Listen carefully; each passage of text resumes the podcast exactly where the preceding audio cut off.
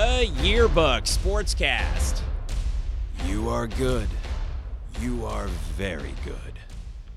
It's for nurses and flight attendants and you. Happy holidays from all of us here at the podcast. I'm your host, Doug. If you're trying to picture something holiday y, uh, Hanukkah scene or something uh, Christmassy, we do have a coffee table here at the podcast. Uh, the Pittsburgh Penguins, yeah, you can get this. Uh, you can get this wherever you find your podcast, and you can contact us if we didn't already say that. It says in the yearbook at hotmail.com.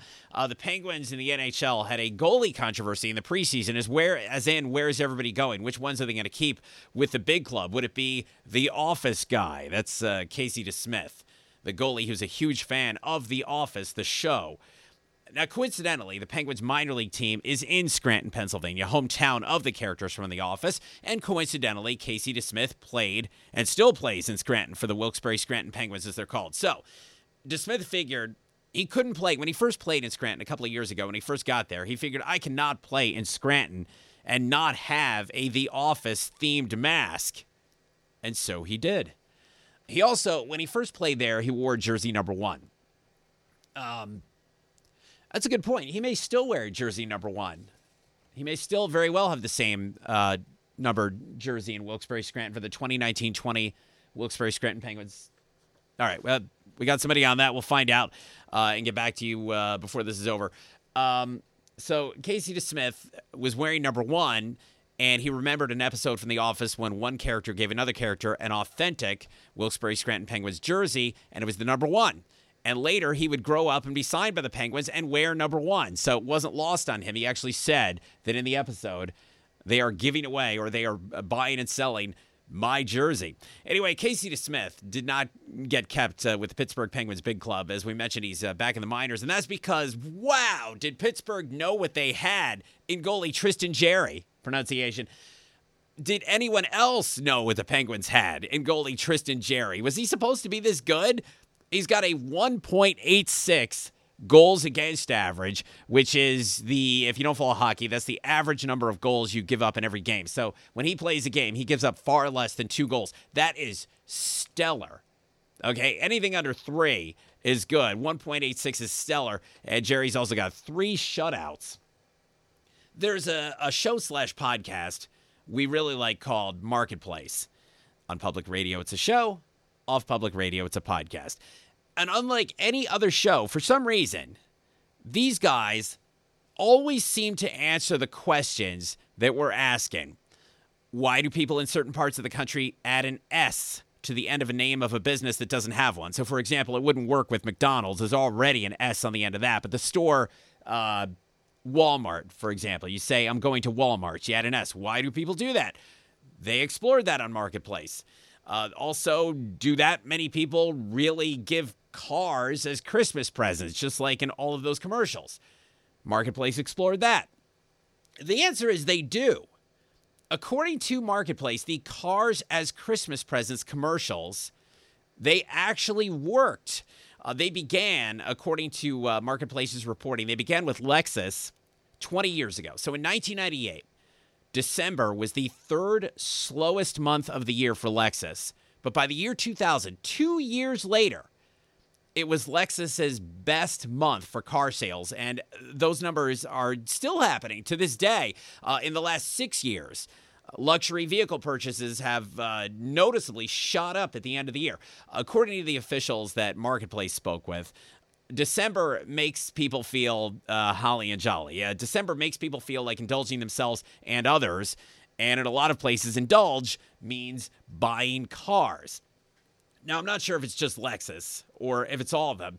But, well, here's two things that, that really hit us uh, from that report. First off, again, not sure if it's just Lexus or if it's all of them, but the bows uh, in the TV commercials, you see uh, somebody gets surprised by a car in the driveway on Christmas morning, and there's a big red bow on the car or cars. Those bows are actually available, provided uh, while supplies last. Those bows, apparently, you can actually get for the cars. And here's the second thing that hit us from that report. Besides the fact that so many people buy cars for Christmas, is they asked people about their. Uh, they asked researchers. Researchers asked about people's best Christmas presents and worst Christmas presents, and in a lot of cases, their best Christmas present ever was a car in the driveway for Christmas morning. But in a lot of cases, people's worst Christmas present ever was a car on Christmas morning.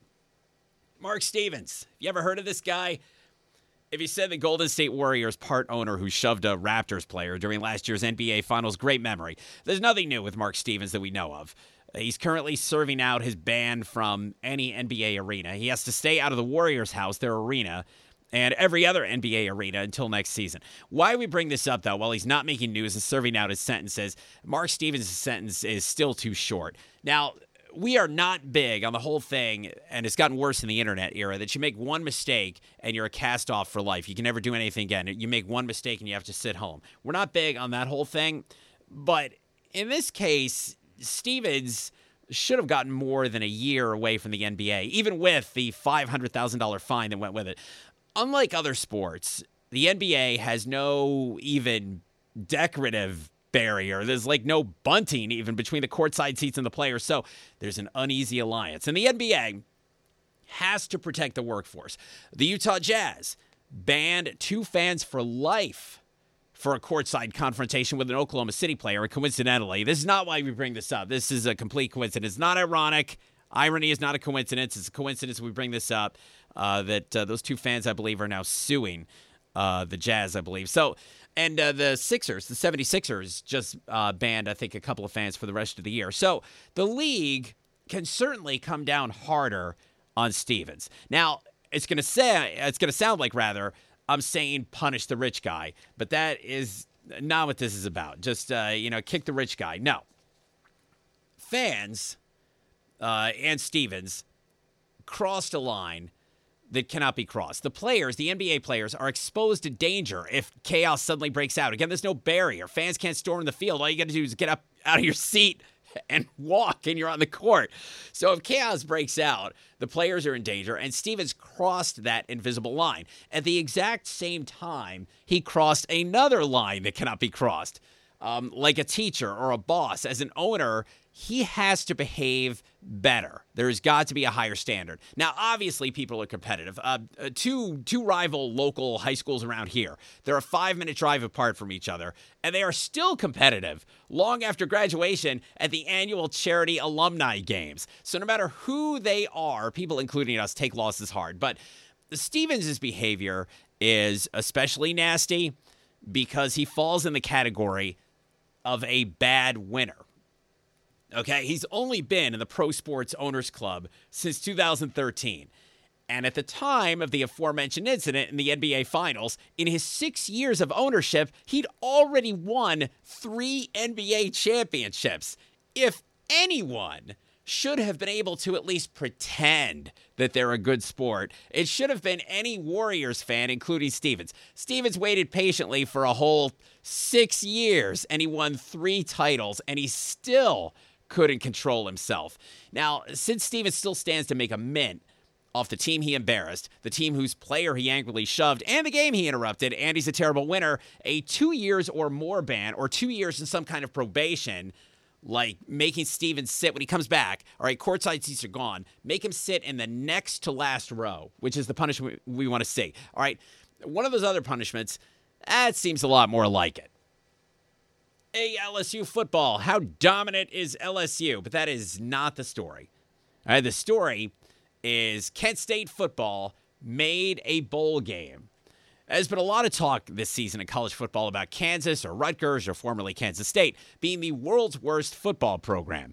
But Kent State has all of the moribund history that the others do without the big conference or good attendance or constant TV appearances. Now, this, I promise you, this is based on no evidence whatsoever. We have never heard rumors, haven't even heard a whisper, but we live in fear that Kent State, who we sympathize with, and they don't want our sympathy, yes, they're Division One. We live in fear that Kent State will someday drop football. It's very expensive. Well, Kent State and their string of future NFL players, including Julian Edelman, ever heard of him?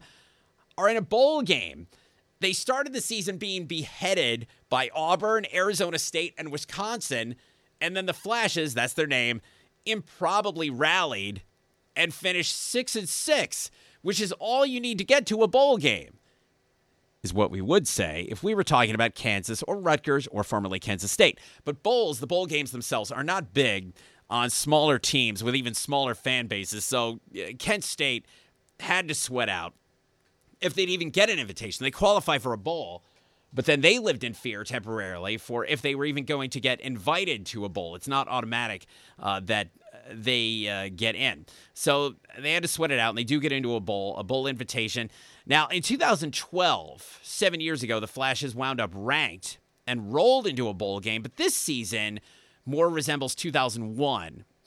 That's where Kent State uh, turned it around late, and their league, the MAC, was much better uh, that year than it is now. So what they did that year is they rallied and finished. Kent State did with a winning six and five record, and that was their first winning season at that time since 1987. But though uh, they were even more eligible then than they are now, the Flashes were not invited to a bowl. So at that time, 1972 remained the one and only bowl season in school history until 2012. Now, arguable whether the 2012 Kent State season was, was more of a shocker than the 2019 Kent State season. Kent State, as we said, rolled in 2012 and they were actually ranked but I think 2009 is overall more impressive. This year, second year coach, second year coach Sean Lewis had to get the Flashes off the mat after those early beheadings, and demat they did.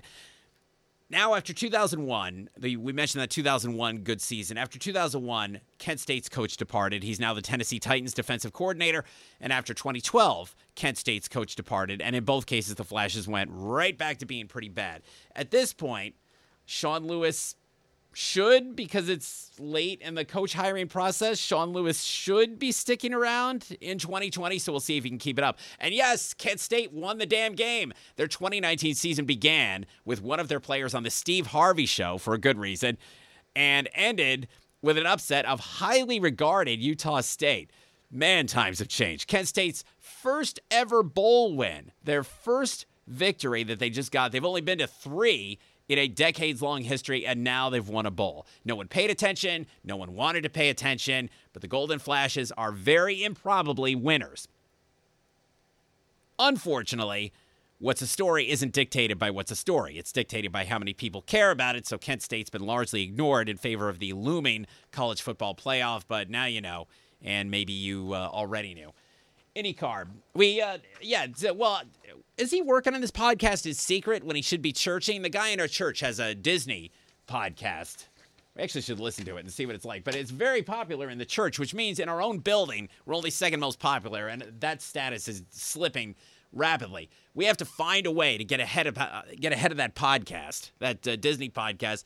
And this uh, episode certainly is not going to do that. IndyCar driver Scott Dixon, we have news. He still secretly works for Target more than three years. And I apologize for that because obviously that's that's not news. But uh, more than three years uh, after Target got out of IndyCar, a display with Scott Dixon's Target car. If you haven't heard our previous podcasts about this, it's still selling Pringles at one of the Target stores around here. So, is the display remains up uh, three years later. Uh, let's yeah, let's throw this in. Uh, we finally saw the Scott Dixon documentary Born Racer but we haven't yet seen the new Star Wars movie. So, okay, Born Racer. Born Racer was decent, but it was also unfortunately what we were afraid of. There are some really interesting moments, but either there wasn't enough money or the filmmakers just didn't know how to do it. Uh, but the movie didn't go nearly deep enough about what it really takes to survive in Indy cars.